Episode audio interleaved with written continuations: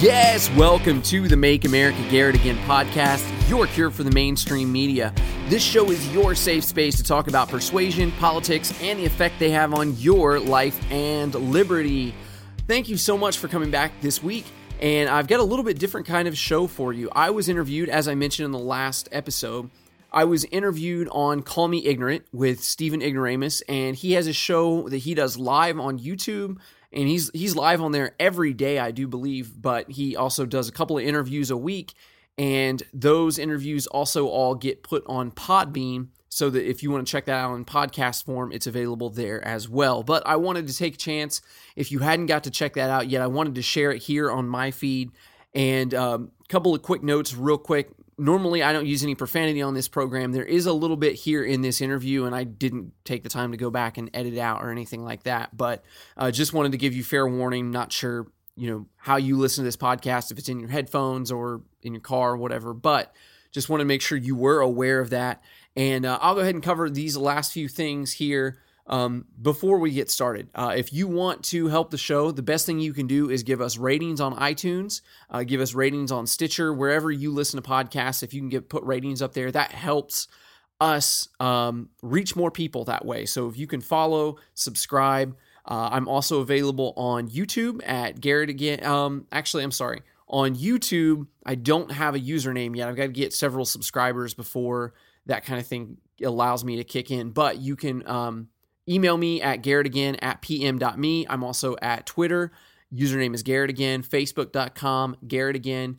And also now I also have a Bitbacker set up so that if you want to donate some crypto to me, I am willing to take that. I don't quite know what to do with it yet, but I am more than willing to learn. So if that's something that you want to help me out with, uh, you can donate there on Bitbacker or you can send me money on PayPal, Garrett again at pm.me. And what I'm going to do with that money, all of that will go to further this show. And whether that is better equipment, better advertising, or if there is a book or something that you want me to read or some kind of class that you might want me to take or something like that, I would definitely be open to those kind of ideas. Anything that is going to make this show better for you and you want to be a part of that and just to say thanks, then by all means, it is greatly appreciated. So, without any further waiting, thank you so much for listening this week. And here is my interview with Stephen Ignoramus. Doki, what is up, y'all? We are live right now. What's going on? Welcome to Call Me Ignorant. Stephen Ignoramus here, episode number 46, 8.06 p.m., August 27th, 2019. So please, you could be with us. Call Me Ignorant is a live conversation show, whether with an interesting content creator, an expert in a field, a controversial figure, or with a fellow human being trying to spread a message. Call Me Ignorant will try to solve the problems of the world conversationally speaking. We are streaming live right now to YouTube, Twitch, Periscope, Mixer, DLive, and Picarto. If you can't catch the show live, you can find it after the fact on the above mentioned platforms, also on BitChute and FreedomScoop.com. Call Me Ignorant is also available in podcast format on Apple, Spotify, Google Play, and Podbean. You can find me on Twitter at Steve. Join my Discord server linked below in the show description, or send me an email at StephenIgnoramus at gmail.com if you'd like to be a guest on the show. With me on the program today is Garrett, host of Make America Garrett Again podcast. His show focuses on politics and current events seen through the lens of peace, property rights, and free markets. I'm really excited to, t- to have him on the show tonight to talk about the themes of his show and how he got it all started. You can find his Twitter, Facebook, and podcast information linked below in the show notes. Thank you so much for coming on the show tonight. Uh, Garrett, welcome to the show. Hey, thanks for having me. So I've been, uh, you know, I found you. I, I don't remember like I think we follow each other on Twitter or whatever, and mm-hmm. I think uh, I, I listen to five or six of your podcasts or whatever. And you you started uh, this year, right? Yeah, yeah. Cool. I started. Um, uh, I think I started releasing a couple test episodes in like January and February, uh, and then I launched. I think beginning of April. So that's smart, man. I, I didn't do that. I, I started my show basically like January 3rd and I just went right after it. And I, I did some research into starting a podcast and they were like, got to do test episodes. And I didn't. And that was smart of you. Yeah, yeah. I was um I was hoping I could kind of game the system a little bit and maybe maybe have a big launch and you'd have all those backed episodes to listen to. And I guess it worked it worked pretty well. Um, but sometimes if you can get a lot of people listening to those episodes at once, it helps you kind of jump up the charts a little bit. So um, I think it probably helped me some. So did you get some uh, like good feedback from people after those uh, test episodes? Um, I got pretty good feedback from the beginning. Um, there were a few people who I think just kind of found out that they were test episodes and did everything they could just to like pick apart everything that they didn't like about it. And so they they went at it as a, like uh, let me you know let me shred this to pieces. But um, once I learned how to re- ask for feedback and what to really look for, um, it, it was a lot better. So yeah, it's kind of like uh, if, if, you're just like, what did I do wrong? And they're like, everything. like, yeah, yeah. I have one guy who uh, reached out to me and he was like, hey, I just want you to know I'm thinking about doing a podcast, and if I did this podcast, um, I would do it this, this, this, and different than what you did. And I'm like, okay, cool. You, you should, should start that, a podcast. Yeah, That's what you, you should, should, do. And, yeah. and he's like, uh, okay, I, I, don't know about that. I may not start one, but I just wanted you to know that that's what I would do. And I'm really? like, well, thank you for no help whatsoever. Yeah.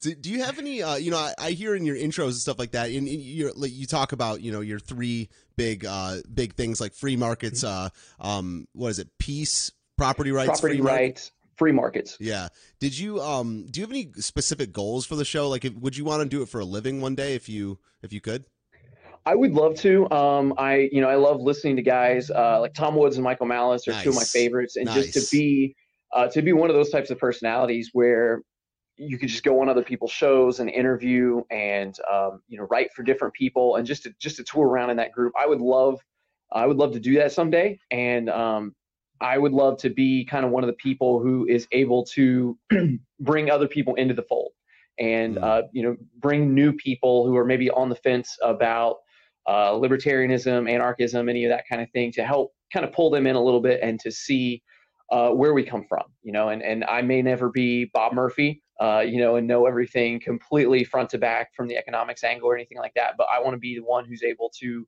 really draw people in. There were a couple people that, that pulled me in and it was just, it was such a good feeling. You know, you kind of get red pilled a little bit and you mm. start to really have your eyes open to see those things. And, um, uh, I think that that's one place where a lot of libertarians kind of struggle in their messaging is they fight so much with each other and they pick each other apart so much um, you know that you can't be a real libertarian if you don't agree with me on such and such. And so i want to be the person to say hey look let's focus on the things we agree on. And if we talk about those a little bit more i think i can pull you around to the right right side on these other things where maybe you're not so good. Yeah I mean, do you so do you have any like are you a specific type of, of libertarian? Like are you an ancap or what um, I am. I'm an ANCAP, um, a voluntarist. I like yeah. that a lot. Okay. Um, yeah, agorist, I think. So um, those would be probably the best ways to describe myself. But I always, I always tell people that I can blend in pretty well as a classical liberal if I have to. So right, yeah, and, and the way I've kind of been classifying myself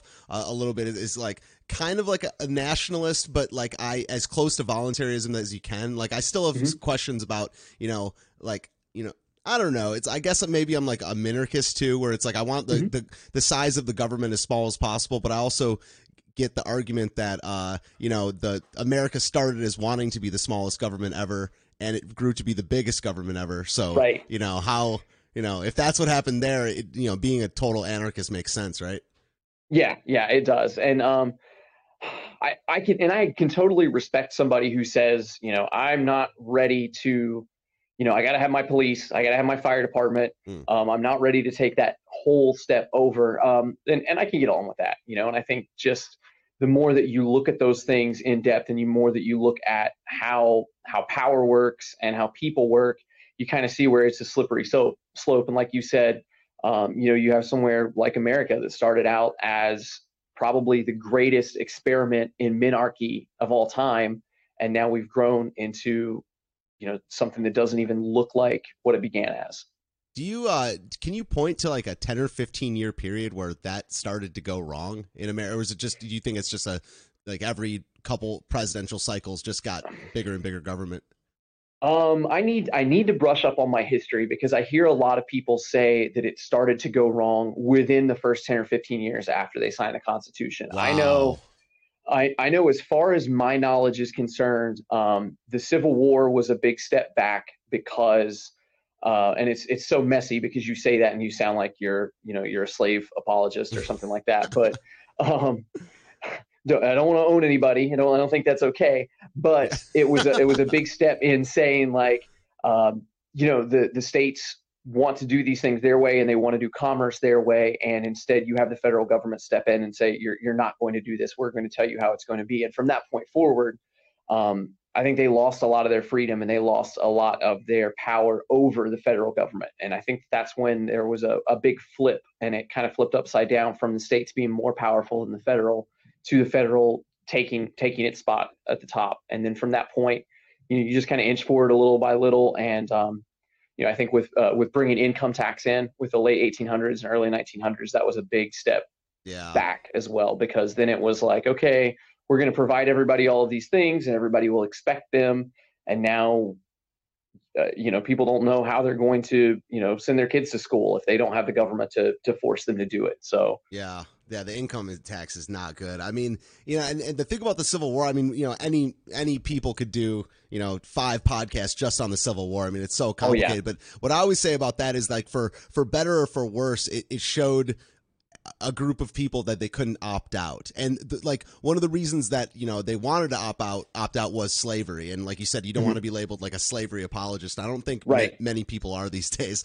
But it's, it's, just it just proved that you you, you this thing uh, is not voluntary. Like you can't yeah. opt out. Like so if like um and i even don't even know how that would look look like now. If a, if a state wanted to secede would you know would they let them like i don't know man yeah, yeah. I don't. I I have heard that uh, Texas still has kind of a, an option where they could leave if they wanted to. I don't know hmm. how grounded in reality that is.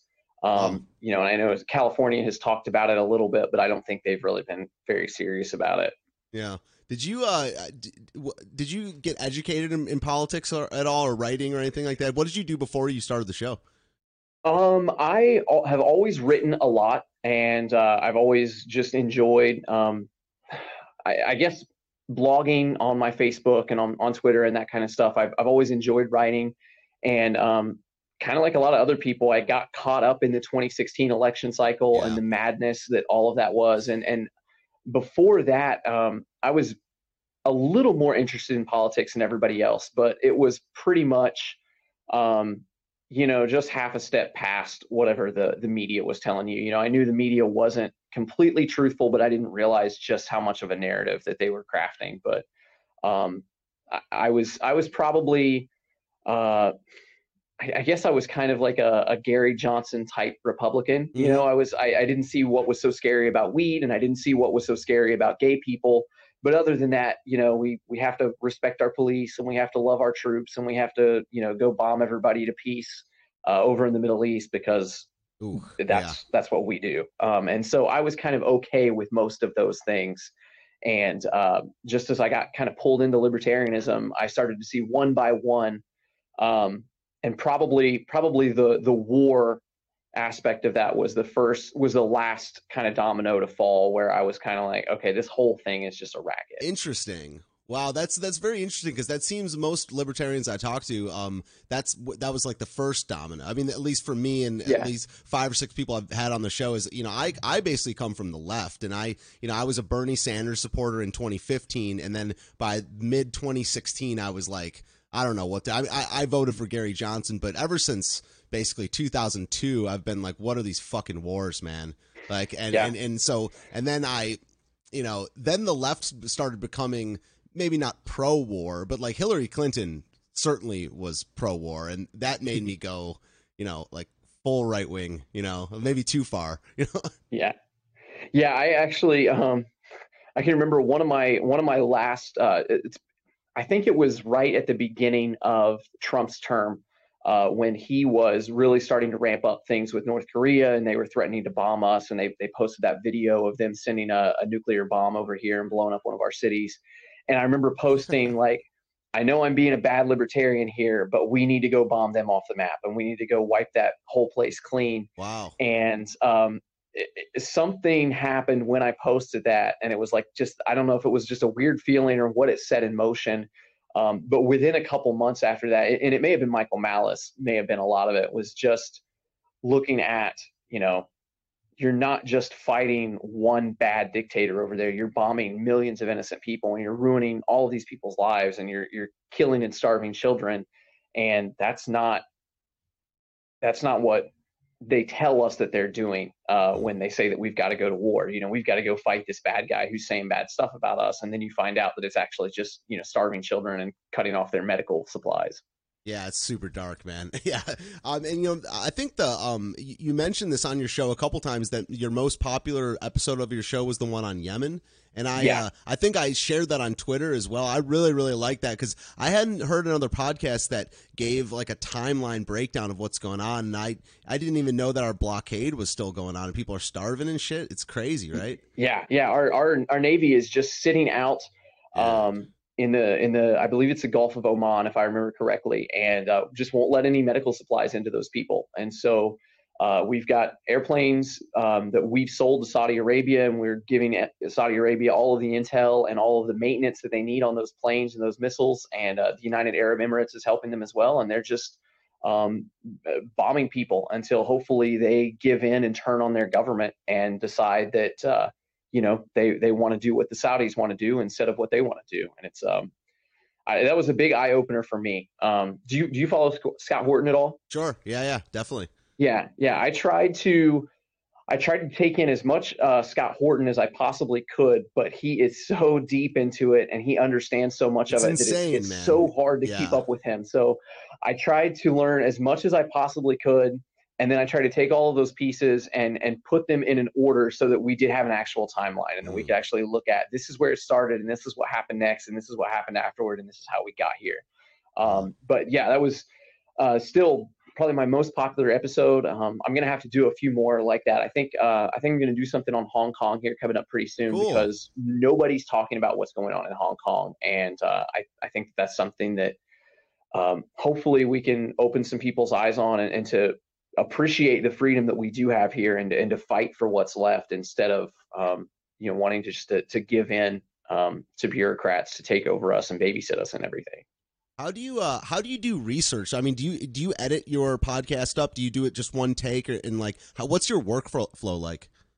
Um, I'm still kind of playing around. For the most part, I will I'll make a rough outline, or I will just go in and do one really bad podcast and decide what I like and learn from it a little bit, and then I'll go back and do it again. Cool. Um, pretty much in one take. There's a couple times if I if I stutter on a sentence or if I start to say something and I decide there's a better way I can say it, I'll go back and I'll edit it up just a little bit. But um, for the most part, uh, I've done public speaking things before. I've had a couple jobs where I had to do some public speeches and, and some stuff like that. So I'm generally comfortable setting up an outline and, and setting up a, a a start and a finish for where I want to go and where I want it to end up.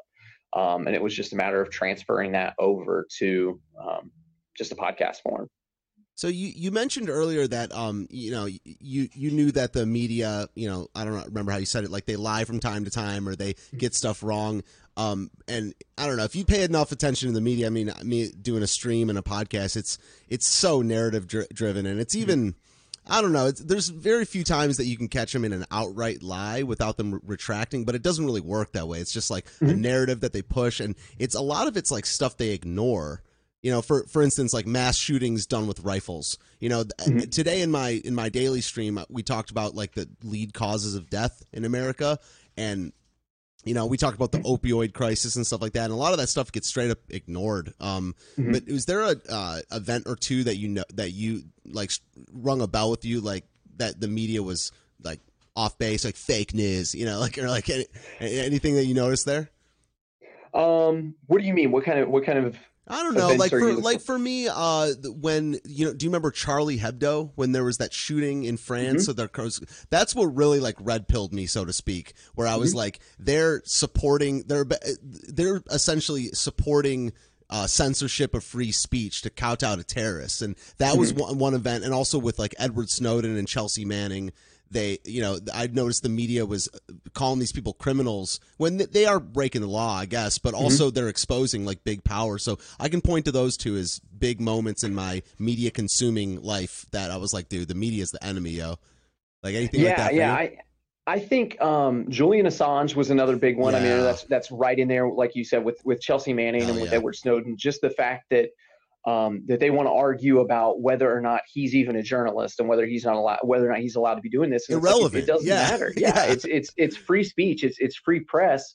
Um, if he wants to post those things, then we need to get it out and talk about it. And and if they're lies, then let's let's say why they're lies. But uh, you know, the fact of the matter is they've never been proven wrong, and that's why they don't want to talk about it. You know, they mm. just want to completely ignore it. Um, so I think I think that was big. I think that um, the New Zealand shooting was another one that they really jumped yeah. on, and, and, you know that this guy was a white supremacist and he was this hardcore right winger and all of this stuff. And then you you look at what he wrote, and it was like he was just messing with you. He knew what was going to trigger you, and and he did it on purpose. And you completely took the bait and completely bought into it, and um, just made it even worse. You know, and and it was kind of the same way this guy in El Paso.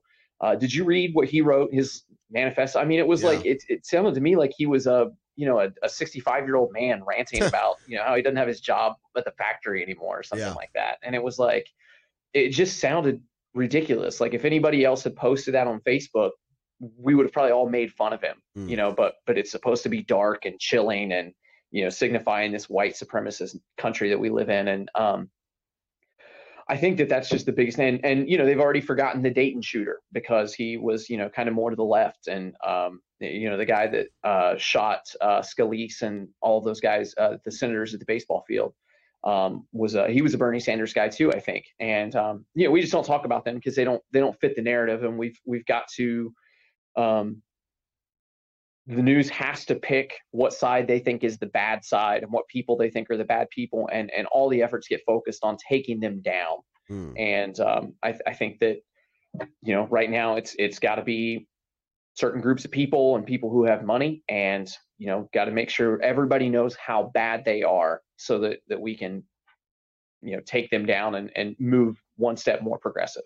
So yeah, so I was I was, was going to ask the next question was going to be why do you think they do it? I mean, we were we were talking off mic um, about um, you know how you know basically the cities are all blue these days, and you know you get farther out from the city, and the more red it goes. Do you think that's maybe a nature of you know the big media companies are all in c- cities, so they tend to you know lean hard left? Like, do you think they uh, they're corrupt? Do you think they're lying? Do you think they're just calling balls and strikes? Like, why do you think there's such this big bias?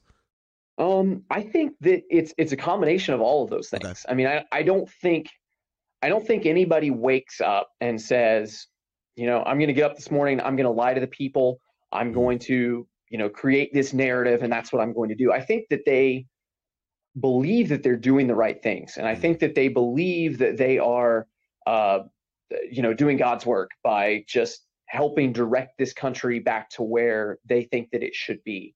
And um, I think that just a lot of the problem is with their worldview. And I think a lot of it has um, a lot of cultural Marxism to it. The mm. fact that if you're doing better off than me, that means that you've done something immoral and wrong, and you deserve to be punished for that. And we have to bring you down and punish you uh, for there to be equality. And I think that that's a big driving force of that. And I think that that's why um, anybody who's rich, anybody who's well off, that they're going to do whatever they need to do to go after them. Um, mm. And uh, I think that um,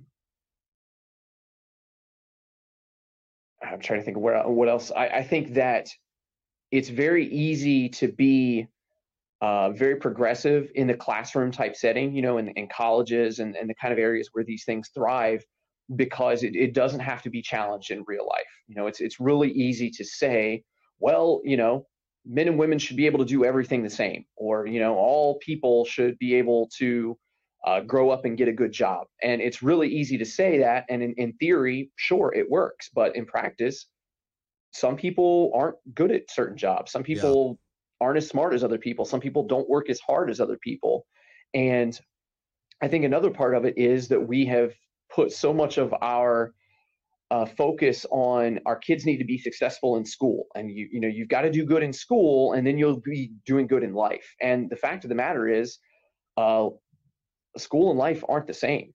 You know mm. school is all about you got to do your homework and you got to please the teacher and you know the teacher gives you a good grade and then you get to move up and that's it. But um, the fact of the matter in life is you can work really really really hard at your job flipping burgers somewhere and you may still be a burger flipper. You know, yeah. there, there, there needs to be different steps to take and, and a different path to take.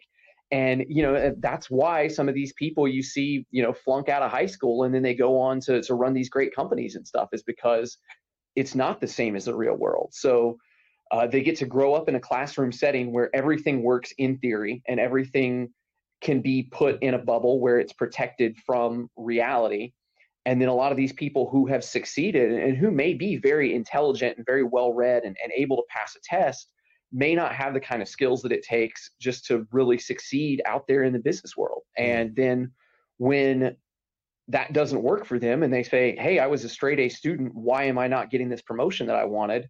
Well, it must be something wrong with the system. It must be somebody else that's keeping me down. It must be uh, whatever other um, conspiracy is afoot that's keeping me from doing this. And it, it causes them, I think, to buy even more into this idea that we better get the government to level the playing field for us. Yeah, that's interesting because, uh, like, you know, I've been saying it for a while that you know, uh, you know, equality is not inherently a good thing. I mean, it, if that's your end goal that you're striving for, it's not really a good thing, uh, and mostly because it doesn't actually exist. Like, mm-hmm. if you're doing math, you, you, one and one are equal. I mean, like it's it's possible it, through like science to be equal and stuff like that, but but like n- no two people are equal. I mean, you learn that when you're in preschool that everyone's yeah. unique, everyone's different. But then the you know not the, the it's it's not the narrative, but it's what gets uh what's what they strive for. It's that like we just need equality, and it's like it's not possible, and it's not inherently good. Like what if what if everyone's uh equally bad at something? That's not good at all. Yeah, absolutely. And and I think of the people um, the the people that I like to read and the people I like to listen to on podcasts and all those people I learn from, and they're all strong in different areas. Yeah, and there exactly. Are, yeah, and there are different people that when I when I try to refer you to a podcast, I say, oh, this reminds me of. Uh, I think your personality would mesh well with this guy, and I think that you would like this from this guy, and that's one of the great things about it is that different people uh, have different personalities and different skills and different strengths, and that helps you to serve other parts of the market and in whatever it is that you're doing. And um, you know, there are people that are, are fantastic at what they do, and they're nothing like somebody else who's equally fantastic at what they do. Mm. Nice, yeah. So yeah, um, since you were talking about like people we listen to and stuff like that, I noticed that you bring up like Persuasion and Scott mm-hmm. Adams mm-hmm. a little bit on your show. So, um, you've read Win Bigly, right? Mm-hmm. Yeah. So why Did don't you, you, why don't you talk? I've never read it. I actually am going to okay. order it like tomorrow because I've been it's been on my list since 2016, and you know he obviously creator of Dilbert and also you know was one of the more high profile people that straight up called Trump. I think mm-hmm. a year or two in advance, he's like, "This guy is going to win." Um, so why don't you just talk about your, your views on persuasion and why you decided to incorporate that into your podcast? Um, the okay, so I, I was a never Trumper. I was scared to death of Donald Trump winning. I thought, cool. Um, I, I voted for Gary Johnson in 2016, um, but I got a little bit nervous there at the end. And I was just thinking, um, at least Hillary Clinton is a known quantity. And mm. at least we know we're going to get basically eight more years of Obama and we're going to get, uh, you know, a little bit more war in the Middle East and we're going to get maybe a little bit more pushes for gun control. And, and it's going to be bad but it's going to be a known bad. And you know, you can take that bitter pill and just deal with it. Um, and it, with Donald Trump, it was looking at I was looking at him like he might be the best president of all time, um, but he could also be the worst president of all time, and he could try to nuke everybody tomorrow and get us all killed. So I, mm. I don't want to take that gamble. Um, and so I still uh, I was very young into my kind of libertarian journey at that point, and, and I was really starting to buy into it. And I really liked Gary Johnson a lot. And um, so I voted for him, but just like pretty much everybody else, I knew Hillary Clinton was going to win. And I knew that's who we were going to get. And um, I, you know, cast my vote and I went to bed that night and I woke up in the middle of the night and looked at the polls and it was like, holy cow, um, Trump is possibly going to win this thing. And what a night! Um, yeah, and it was so crazy. And I and I just um, I was just like, what in the world is going on? And so I, you know, turned my phone off and just kind of laid awake for a minute, like, well, you know, you know, half expecting like to hear the bombs going off in the background, you know, off in the distance. And uh, woke up this morning, woke up the next morning, and the sun still came up, and so I'm like, all right, well, I guess I'm alive, you know. So you kind of look again, and you just spent the next couple days um, just in shock, just mm. like, what in the world is happening? What what is this? And um, meanwhile, I am just diving headfirst, and I'm learning more and more about libertarianism, more and more about um, shrinking the state down to nothing, and uh, really starting to buy into that. And so, I I don't even remember. I think it was on the Art of Charm podcast where I heard Scott Adams interview uh, pushing his book Win Bigly, mm-hmm. and Scott Adams uh, he he wrote the comic book Dilbert or the comic strip Dilbert, and uh, he wrote an autobiography called um, "How to Win in Life by Failing at Everything" or something yeah, along those lines. Like that, yep. And um, and so he wrote Win Bigly, and it basically gave you kind of a little bit of his background in persuasion and in hypnotism and he walked through the entire Trump campaign and the entire 2016 campaign with Trump versus Hillary. And basically his he was trained as a hypnotist. He went to school to be a hypnotist. And so he learned how you can play these little tricks on people's minds to get them to buy into what you're saying or to buy into what you want them to do. And he was convinced that Donald Trump either was a trained hypnotist or that he was one of those one in a billion people who was just so good at it naturally um, that he wasn't able to fail. And mm. he said that uh, Steve Jobs was another one of these guys that was kind of like that. Um, I can't remember if he listed anybody else or not, but he basically said that these people are so good at persuasion and they're so good at a lot of these um, uh, hypnotic attitudes and actions that they were going to succeed at whatever they wanted to do. And that's because wow. And because Donald Trump was like that, if Donald Trump wanted to be president, Donald Trump could be president. Mm. And um, so he basically just said, you know, Donald Trump is special. Donald Trump is going to win the election uh, against whatever odds everybody else puts against him. And he just went step by step. And he said, you know, this, these are the things that Hillary did that came off as weak, and these are the things that Donald Trump did uh, that came off as strong. And um, one of the examples he gave was when uh, when some of those tapes came out, where he was saying some pretty nasty things about women, and you know, I'm just going to go up and grab them and all of this stuff, and, and everybody is completely freaking out. And I think at one point he called he called Rosie O'Donnell like a dog or something like that, and yeah, it was um, the quote was I believe is like you what do, you call women pigs. And he was like just rosie o'donnell. Like, yeah, yeah, yeah. And that was that was the example that he he gave was um, that, that scott adams said that anybody else in that instance they would have been completely screwed uh, mm. because either you you say yeah i said it and you admit that you're a complete and total jerk or you you walk back on it and you apologize for it and you look weak and it looks like you know what you did was wrong. And he said instead what he did was he said, "Well, I just said it about Rosie O'Donnell," and mm. and you redirect all of that hate and all of those ill feelings towards someone that they already didn't like, that they didn't, you know, nobody liked Rosie O'Donnell anyway, so it was really easy to be like, "Well, you know, yeah, Rosie O'Donnell is a pig, so I'm fine with that." And and he said that that was that was one of the moments where he knew that this guy was on to something special, and so he just walked through the entire election. He he took time to show why uh, the phrase I'm with her was kind of off putting to a lot of people, and why Make America Great Again was such a strong phrase. And, and he even said in the middle or in the beginning that he is a Bernie Sanders Democrat, that he mm. thinks that Bernie Sanders may not be radical enough, that he wants health care for all, he wants college for yeah, all. I noticed wants, that, man. Um, That's crazy. But he said that it was strictly that, that he wasn't endorsing Donald Trump, but that it was just based on those attributes of, of who he was and what his personality was like, that he knew he was going to win and he knew he was going to be successful. And um, so going through that book really changed the way that I looked at Donald Trump. And it, it changed from this guy is, is a, a lunatic and he is out of his mind and he's going to get us all killed to you know there's a method to his madness and there is a reason why he does the things he do, does them and you don't have to agree with him and i don't i don't agree with most of them and I, I call him out on twitter all the time but you've got to at least appreciate um, the art in which he he trolls some of these people and the way that he you know causes the entire Democratic Party to to fall apart around him. Mm. Um, and so that was a big step for me, um, kind of into the persuasion field and into the strategy field.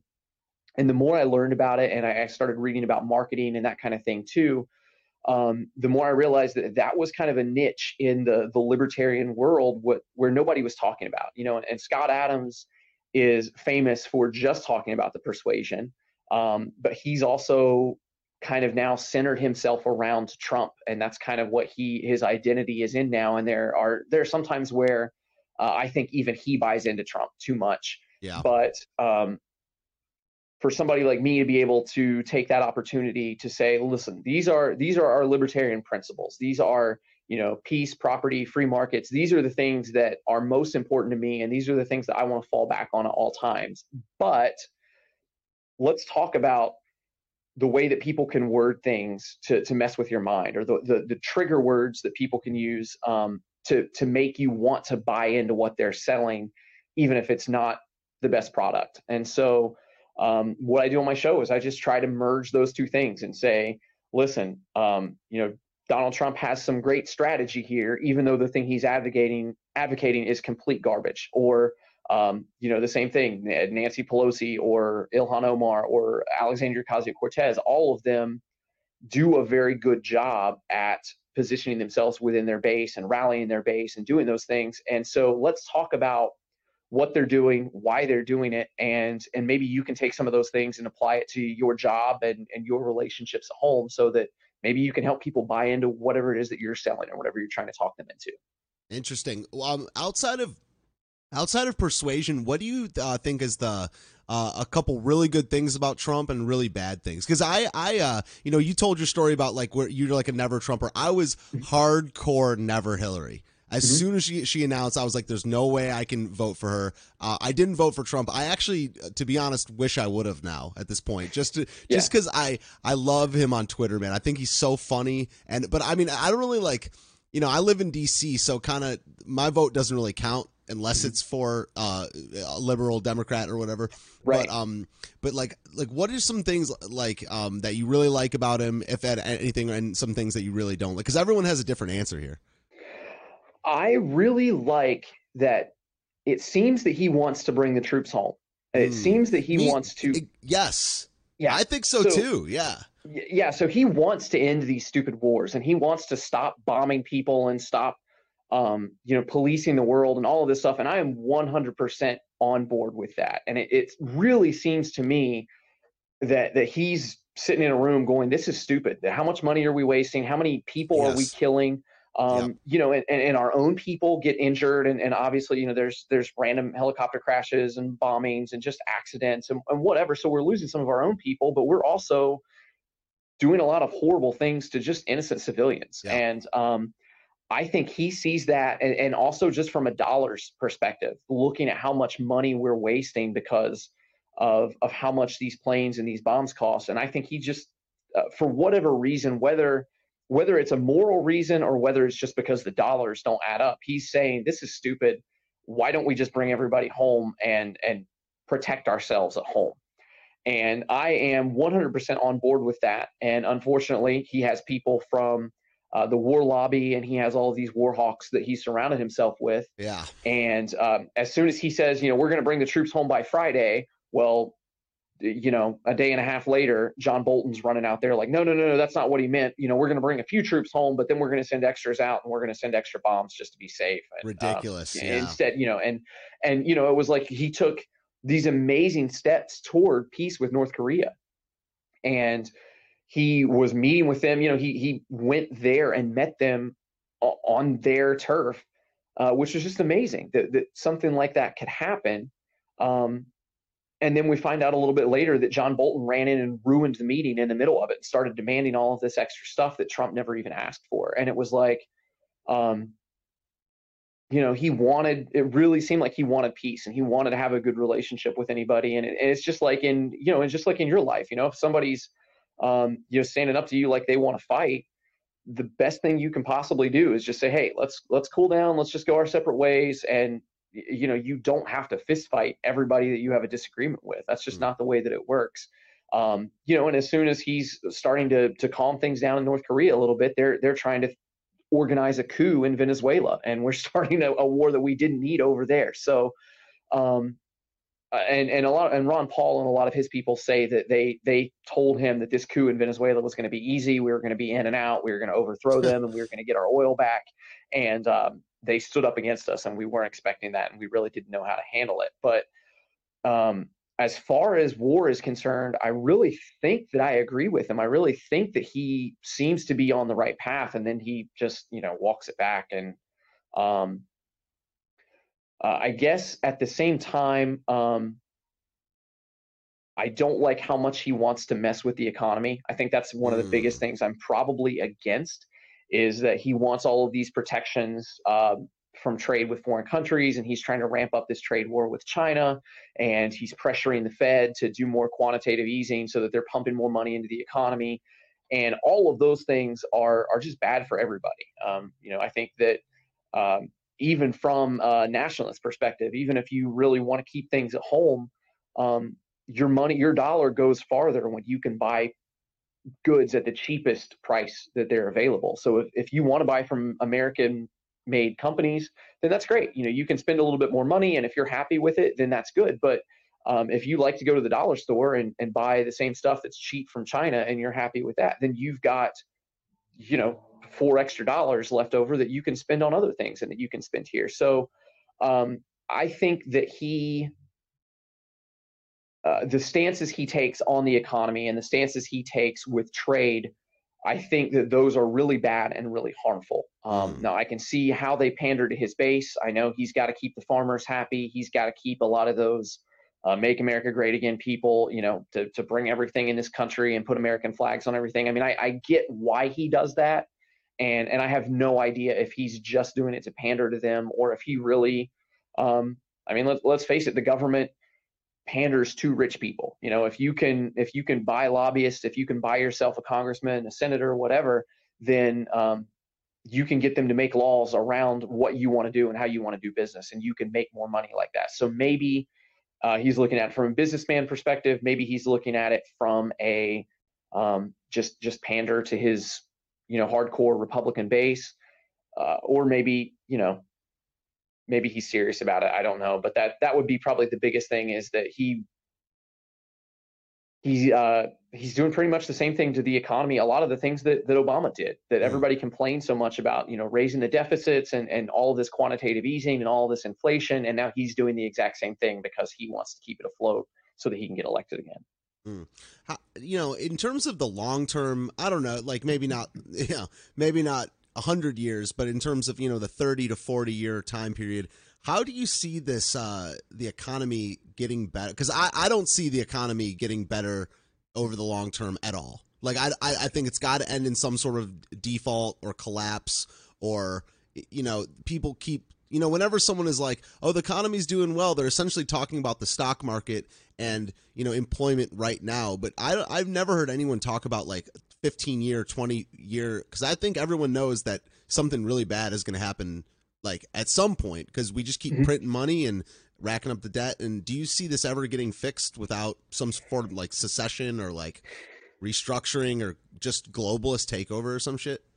I, I don't think so yeah. because um, the, the fact of the matter is it doesn't sound good. It doesn't feel good for somebody to tell you that you have a spending problem and you've got to stop spending money. Mm. You know, if you, um, eh, you, you can spend yourself into debt all you want. And the only way to get out of that debt at some point is to say, okay, I've got to start spending less money than I make. And I've got to take that money that's left over and start putting it toward my debt, start putting it toward my bills and we just weren't we weren't raised that way. Um, mm.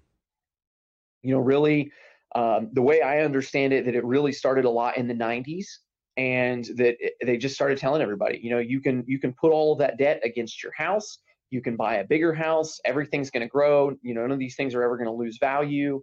And um, I just know, even from what I've seen, it seems like into the late 80s and into the 90s. Um, before that, kids used to share bedrooms. You know, if you were uh, in a house with multiple kids, you know, all the boys would often share together and all the girls would be stuck in a room together. And as you move into the 90s, you don't see that anymore. And you see everybody kind of living a lot of times out of their means a little bit. And, you know, you rack up more debt on those credit cards and everything's going to be fine. And so now you have, um, you know, the millennials who are having kids and getting married and, and maybe buying houses or renting houses and all of that stuff. And they've grown up living with, with parents who have lived outside of their means. And so now millennials believe that they, um, you know, I, I need to have a vacation every year and I need to have the newest cell phone and I need to have, you know, every, every one of my kids has to have it at their own room in their house. And just this attitude that you've got to spend, you've got to keep up with the Joneses and um, anything we want, if we can't afford it, we're going to finance it. And we're just going to put put up with it in the form of debt and we'll deal with it later and and hopefully it all works out. And if not then we'll just have debt all our lives and eventually we'll die and it's it's gone and that's no big deal. That's so um, dark man. and like... and i think that that's that's how that's how our our society has been trained is that you don't worry about debt. It's it's just part of life. It's always part of that and so our we're seeing the same thing in our economy and we're seeing the same thing in the way that our federal government is run. And it, and it doesn't sound good from any politician to say hey if we're going to get out of this debt um, now of course i'm i'm a libertarian. I, I think that taxation is theft but i also think that you've got to pay off your debt. So if any of these people were were in their right minds they would say listen we've got to cut benefits and raise taxes and and that's a absolutely that's a that's suicide for your campaign. Nobody wants to hear that. They just want to hear what kind of things you're going to give them for free and how you're going to make their life better. And the the fact of the matter is we've already dug ourselves into a hole and the only way to get out of it is to stop all of this crazy spending and and to try to start doing something about paying it off. And mm. that doesn't sound like any fun at all. Why would i do that when i can get free college free health care free child care um, you know, or or I can pay off our bills, which sounds like more fun, you know. Wow. Yeah, I mean, and that's one of the things that I noticed um when I think it was five, four or five years ago with like the Greek debt debt crisis over in Europe, mm-hmm. and uh, all of a sudden, I mean, maybe it was just uh, first time I ever paid attention to it, or people started saying like austerity measures are bad, and I was like, dude, that's like totally what we need. like what, like you know, t- t- t- you know, it's going to get to the point where um, I've been saying that it's either like tighten it, tighten the belt a couple notches now, or like twenty notches in twenty years or something like that. And mm-hmm. it seems like you know austerity measures needed to start, um, you know, five or ten years ago, and and and they need to be viewed as positive. But that's it's the complete opposite. Like debt and spending is viewed as pos- positive, and it's like a, there's cultural elements of that too, where like the viewpoint of the populace needs to change, right? Yeah, yeah, and it's like you said, they base everything around the stock market because the stock market is it's easy to see, it's easy to understand for the most part. You know, did, did, did is it green or red? Did it go up or down? That's all you know we need to understand. And um, the way that you keep the stock market moving is you just keep encouraging people to spend money. So um, you know, if you if you push inflation, then it doesn't make a whole lot of sense to s- save money because your money is just going to lose value. So you you know you spend as much as you can now and you encourage credit so that you buy things now whether or not you can afford them and it just keeps all of those things pumping um, you know and, and ron paul calls it uh, almost like a heroin addiction mm. you know that it's it's not healthy it's not good at all um, but people have grown so accustomed to it that they don't know how to face reality and um, every single president ties himself to how the stock market's doing and so they do everything they can to keep these bad habits up um, just to improve the stock market as long as it possibly can. And they hope that the the crash holds off until the next guy's in office, so that hopefully, you know, maybe people will blame him. It's so crappy.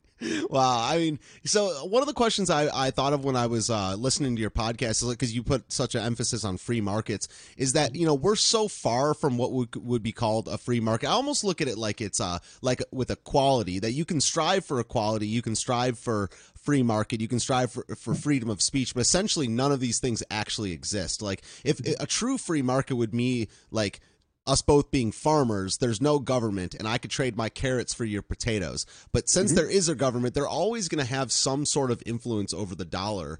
Um, and that's kind of maybe the same thing with free speech, where like you know they say there's free speech, but there's really not. You can't say anything you want at any time. So like, what is a free market to you? What's the ideal situation? Is is complete uh like an ANCAP land in terms of the mm-hmm. economy? Like, how do you see like an actual free market working? Um, first of all, you've got to get the government out of money. Mm. Um, that's one of the biggest things wow. is that as as long as they can print dollars and they can create them out of thin air, um, you're not going to have a realistic version of what the market looks like because it's it's impossible to tell what something is really worth when the dollar bill that's in your hand is constantly changing value and it's constantly decreasing in value. And um, you know gold is the easiest thing to kind of look back on. There's there's gold there's silver but honestly it doesn't matter even what you want to trade as long as you know if we're both farmers as long as you and i are both happy um, trading rocks or trading you know gold or silver or whatever it is that we agree um, that this is a a scarce resource that we value and that we're willing to use that as a means of money to trade with uh, i think that's the most important thing. And um, you know a lot of people are pointing toward bitcoin. Mm-hmm. um, i'm a little bit skeptical of it but I, I will admit i don't quite understand bitcoin enough to make a big argument for or against it. But it's just there needs to be something that is concrete, that is static, um, that we're not constantly changing the supply of, so that we can agree on what what a dollar or or whatever you would want to call this currency. We agree what it's worth, and we mm. agree that it, it kind of stays the same. Um, so that if you can buy five carrots for a dollar today, you know that also in four or five weeks or four or five years, you're still going to be able to buy pretty much the same amount of carrots for that same dollar.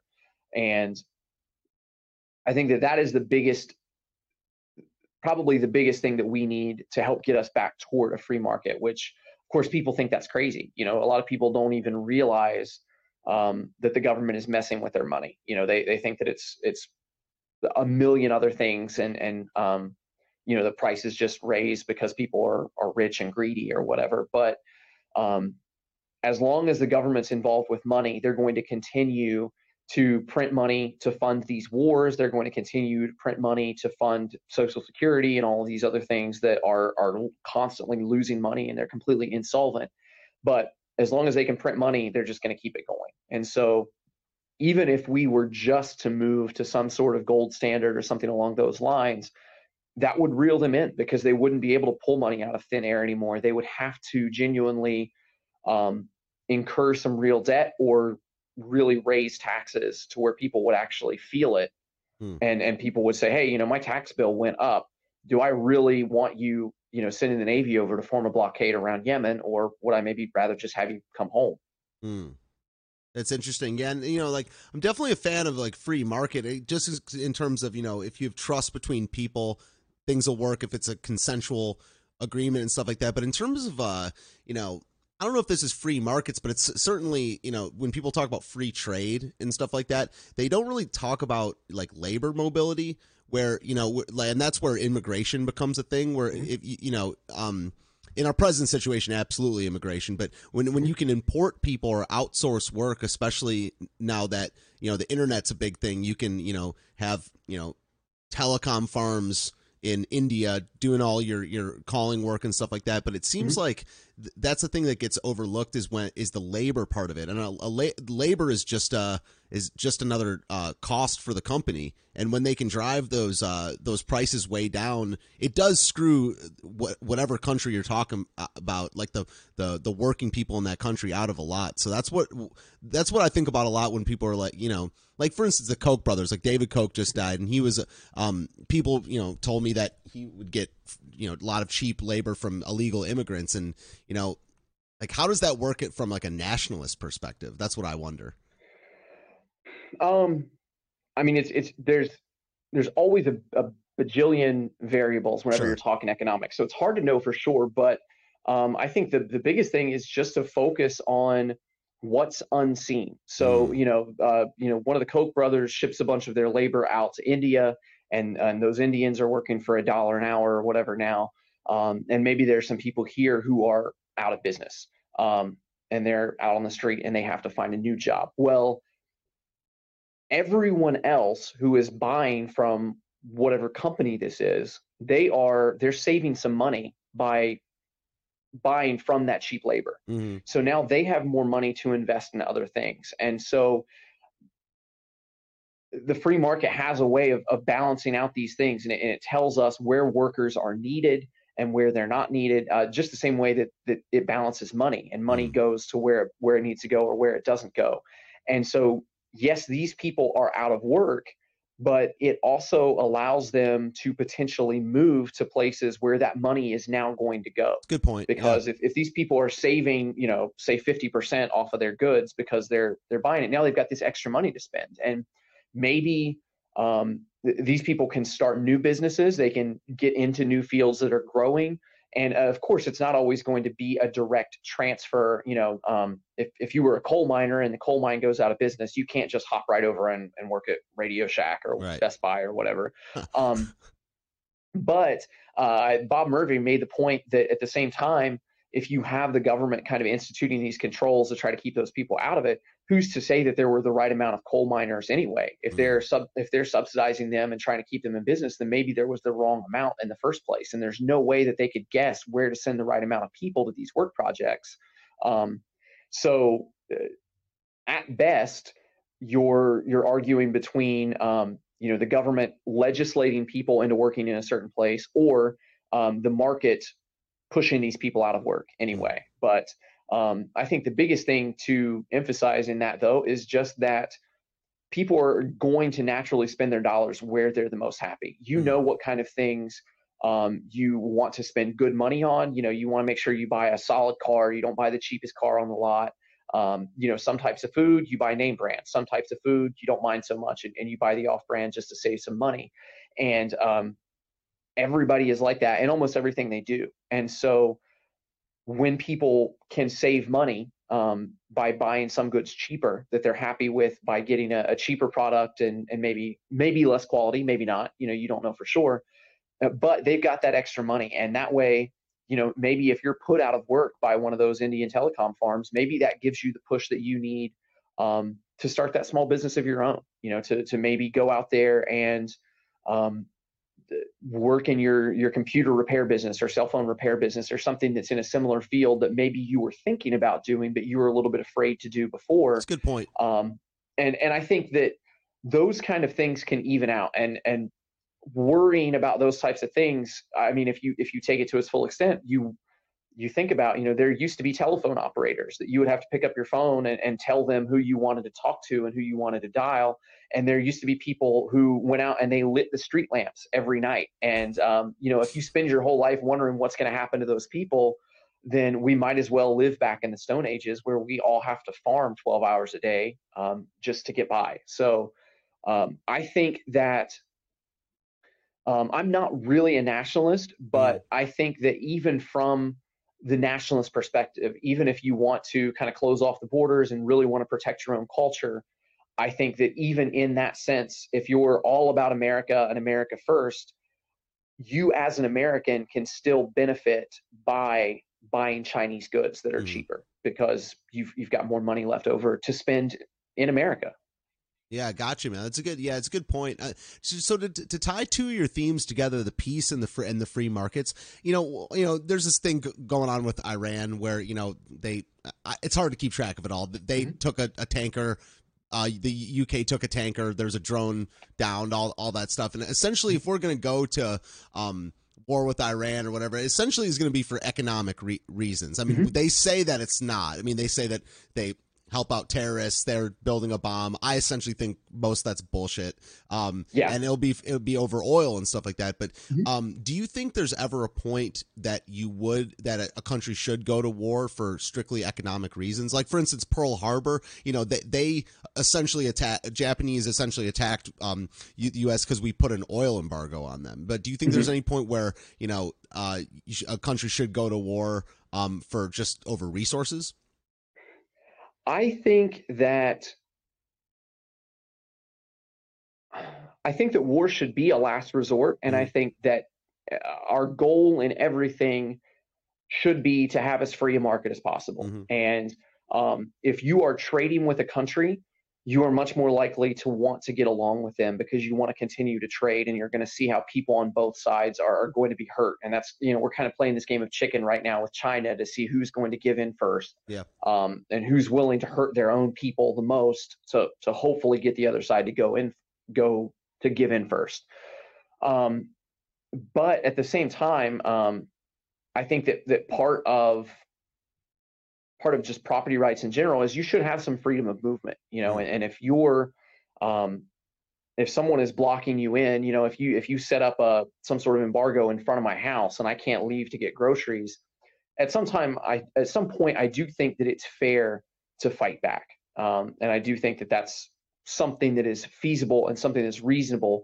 Um, but as technology increases a lot of those things we're able to do better at getting them just through technology, you know, especially things like information and um, just the way that we do our banking, the way that we pay our bills, a lot of that stuff now you can do without ever leaving your house. And and if somebody tries to stop you from doing that, um, much in the same way, you know, that the government wants to be over currency, and Bitcoin is a real threat to that because you're able uh, to exchange some sort of currency with other people without them staring over your shoulder and telling you what you're allowed to do and and and printing more of it out of thin air to, to go fund more wars. Hmm. Um, but yeah, I mean, ultimately, if if you are really hurting someone's um, means of living, you know, if if you've blocked off and, and you're not letting food in or you're not letting oil in or something like that, um, I would say it, it, probably would be fair to fight back. Hmm. Um, but at the same time, I think if you're if you're trying to be a peaceful person or trying to be a peaceful country, most of the time that's not going to happen. You know, it's going to be pretty rare uh, that something like that would happen. And, and instead, what we get is is things like that's happening in the Middle East. You know, between um, uh, you know the the Israelis and the the Palestinians. You know, and they just go back and forth, and it's like, well, he hit me first. No, he hit me first. No, he hit me first, and you just go back forever. Um, and that's a really dangerous road to to get on. You know, when you start retaliating for stuff like that. So, um, yeah, you've got to take up for yourself and you've got to fight back. But I think that if you are truly trying to be peaceful and you're not trying to police the world, you're not trying to um, interfere in all of the world's activities, um, people are going to be a, a, lot more kindly towards you and you're probably going to be able to avoid most of those situations yeah that's interesting because like you know um, if it you know uh, that would mean that we would have no like justification to really attack Iran because you know the, the, it, it's gonna it's not like, like if we weren't allowed to ship oil through there at all we would be hurting but you know we're not energy independent right now but we we we make a lot of our own energy and get it from fracking and stuff like that but mm-hmm. then the people of Yemen would be pretty justified in attacking us or Saudi Arabia because mm-hmm. there's kids starving by the tens of thousands yeah. over there so it's like you know, we're not exactly peaceful. right. Yeah. And um and I, I think that's one of the biggest things is um that people don't realize is that, that we've been messing with them for a long time and that even Clinton, Decades. you know, was messing with them and, and that all of that led up to 9-11. Um, and then, you know, George Bush stands up there and says, you know, they, they hate us because of our freedom. And it's like, no, they hate us because we've been bombing their kids and, and starving people over there for a long time and they're they're not happy about that. So, um, I think that that's that's part of it, and, and then the media ties into a lot of that. Is they don't want to talk about, you know, yeah, it's not okay to fly airplanes into buildings. It's not okay to strap a bomb to yourself and, and rush in and try to kill people. But at the same time, you've got to step back a little bit and say, okay, what caused this? You know, maybe was there something that we could have done to stop this ahead of time instead of um, you know, it coming to them doing an attack that that killed you know thousands of our people. Mm. Um, and then when we, of course, we look at it and we say, well, we we have to retaliate. We have to do something. And and we again get into kind of that cycle where it's like, well, you know, they hit us first. No, they messed with us first. No, they they picked on us first. And you just go back and forth and back and forth like uh, like kids in the backseat of the car on your way to vacation. Right. And um, everybody on each side just believes that the other side is completely to blame and that your side is completely justified in whatever they do. Hmm. All right, yeah. So I think we're going to wrap up fairly soon, but I think the last thing we should talk about is just 2020. Uh, you said, I Mm-hmm. think, on one of your shows that uh, you're not a big, you know, you don't get into polls that much, and you know, Mm-hmm. you don't. That's not really your area of expertise. But like, you know, the way I think about, you know, it, you know, as a liber, I'm not really a libertarian, but like I, I, I, I, get along really well with them. Um, Mhm. There's a few different ways to think about uh, 2020 or any election. There's the the no vote anarchists. There's the ones that are accept that you have to choose a side because the 3rd mm-hmm. party is not going to do shit, not this year or any year. And then there mm-hmm. you got the people that are like, yeah, it's it's people thinking that way that makes the third party not do shit. So where do mm-hmm. you how do you think about voting and you know where are you leaning on that? Um, I am almost definitely going to vote for Tulsi Gabbard in Okay. the primaries. Gotcha. Um, I don't expect her to do well. I think the media is really going to shove her out. You know, I think they're going to keep her down around one or two percent. But um, I will happily and proudly go in and vote for the one person who says that they want to push back on the Federal Reserve, and the, Mm. the one person who says that they want to end all of these stupid wars and and bring people bring troops home. Um, so that is number one on my list. Now, when it gets to 2020 and we're looking at Donald Trump versus probably Elizabeth Warren, you know, maybe Bernie Sanders or Kamala Harris, but I think it's going to be Liz Warren probably. Mm. Um, I have no idea. I think that um, I'm still wrestling with this because, like you said, it's like uh, if you vote, you know, you're willingly participating in a really bad system. yes. Um, if you don't vote, then you've you've given up your one line of defense or the one small voice that you do have. And so, kind of depending on the day, I go back and forth. I'm not 100% sure how I feel about it. Um, so I don't know. Maybe maybe if I like the libertarian candidate, Mhm. um, maybe I will vote for them just to kind of help give their party a little bit of that puck, that push, and hope that they get toward. Um, I think five percent gets them more money and gets them more clout in the the campaigning world, Hmm. um, which would be nice to see. It would be nice to see a third party just there to shake things up anyway. But I don't have a lot of faith in that happening. Um, I think, though, for sure, regardless of of how I vote, I think Donald Trump is going to win again in 2020 as long as the economy holds up that long. Yes. And maybe even if the economy does crash, I feel the I same way. Yeah. People have like I- people have said that like you know if the economy crash, crashes he's not gonna he's definitely not gonna win. I don't agree. I think the Democrats got basically nothing. I think that the economy, I think, is their only hope. I, otherwise, uh, Mm. yeah, I don't think that they have anything. Um, but I also see him. He's he's fighting with China, and um, he's he's griping about the Federal Reserve right now, and you know, telling them that they need to be lowering interest rates. And um, you know, he said the other day, you know, Germany's at zero percent. Why can't we be at zero percent like Germany or whatever? And I think that he is positioning himself to hopefully be able to blame the Federal Reserve or and or China for our next recession. Which I mean, Mm. ultimately, it is the the Federal Reserve's fault, but yes. it, it was their fault when it happened. You know, with Bush, it was their fault. You know, everything they did under Obama, it's it's always been their fault, and the president just whoever the president is, you know, takes credit for it or, or passes the blame accordingly. Um, but especially if the economy holds up, um, the Democrats don't have anything. He he knows how to campaign. He's rallied his base, and I think he's won the middle people over too. Yeah, I mean, and that's what you know. I'm not, uh, you know, I've been saying on my show for a while. I'm like a 42 to 48 percent approval of Trump. I really don't like the guy that much, but at the end of the day, he calls out the Fed. He's pretty anti-war, and he supports meme culture. And all Yeah. through that, that, that basically, I, I, I don't like it, but I kind of have to vote for the guy at this point. Like, Yeah, I would, and- and- you know. Sorry, go ahead. Oh no, just and what he's done to the media has just Yeah. been Oh, I love it, fantastic. Just I to, love just it. to cause them to show all of their cards Hell and just yeah. to, for them to consistently um you know go out of their way just to try to make him look stupid and it makes them look stupid instead and, and they're just not learning from it.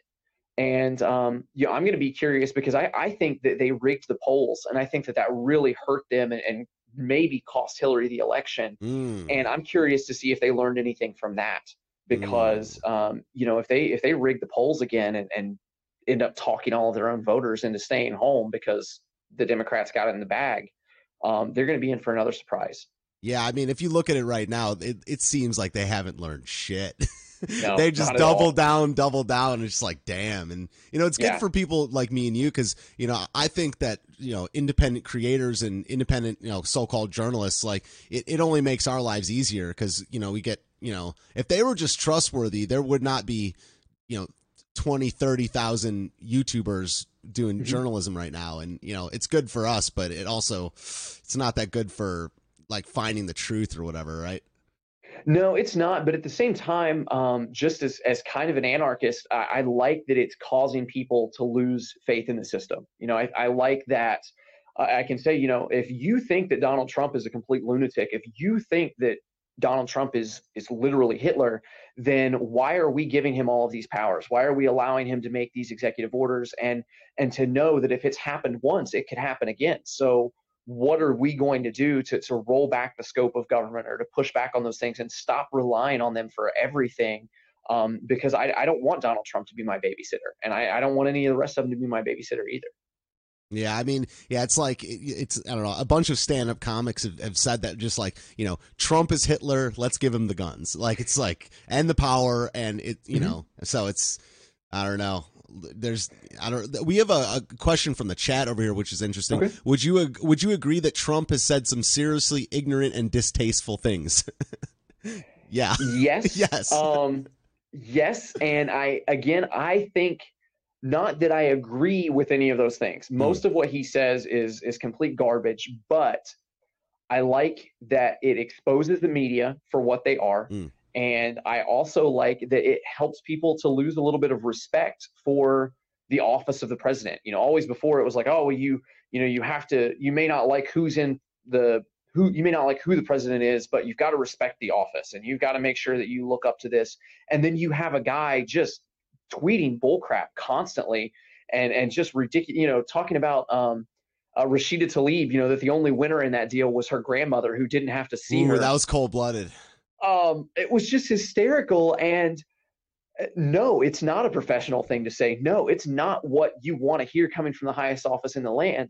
But at the, some point, you've got to admit that these people are are are clowns just the way that you know some of the people you work with are clowns and some of the, the people that you are around and some of the people in your local city council are just complete buffoons Mm. and and the, whoever's in the oval office is no better Yeah. and and as soon as we can do that and lose a little bit of respect for them and to realize um no they this guy who's tweeting all of this stupid stuff doesn't deserve to be making any of the decisions about whether or not i'm allowed to own a gun or whether or not you know i'm allowed to buy health care from a private provider Yeah. uh, i don't want that guy making those decisions for me and i don't want anybody else doing it either Wow.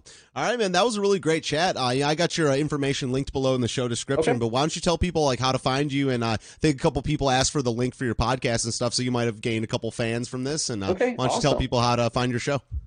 Yeah, thank you.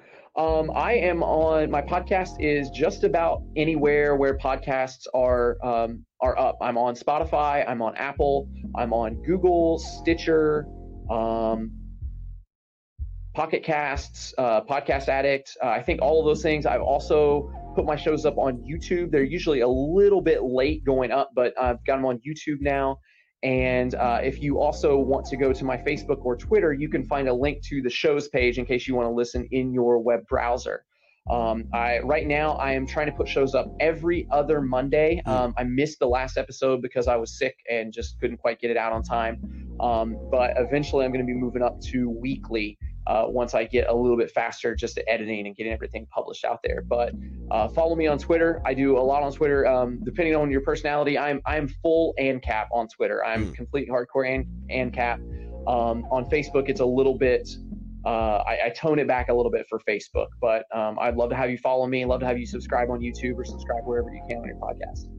All right, cool, man. All right, everybody out there, thank you so much for checking out Call Me Ignorant today. You can find this uploaded to YouTube, BitChute, and FreedomScoop.com as a video, and Apple, Spotify, Google Play, and Podbean as a podcast. Please subscribe and follow my channel on the various platforms. If you feel like you've benefited from the show and you want to support, you can rate or rev- review the show on iTunes or Spotify. You can do a one-time or monthly donation. You can find those options down below in the show description. I hope everyone out there enjoyed the show. My guest today was Garrett of Make America Garrett Again. Again podcast. You can find his information linked below in the show description. Have a fantastic day, everyone out there. Go inform yourselves. Peace out.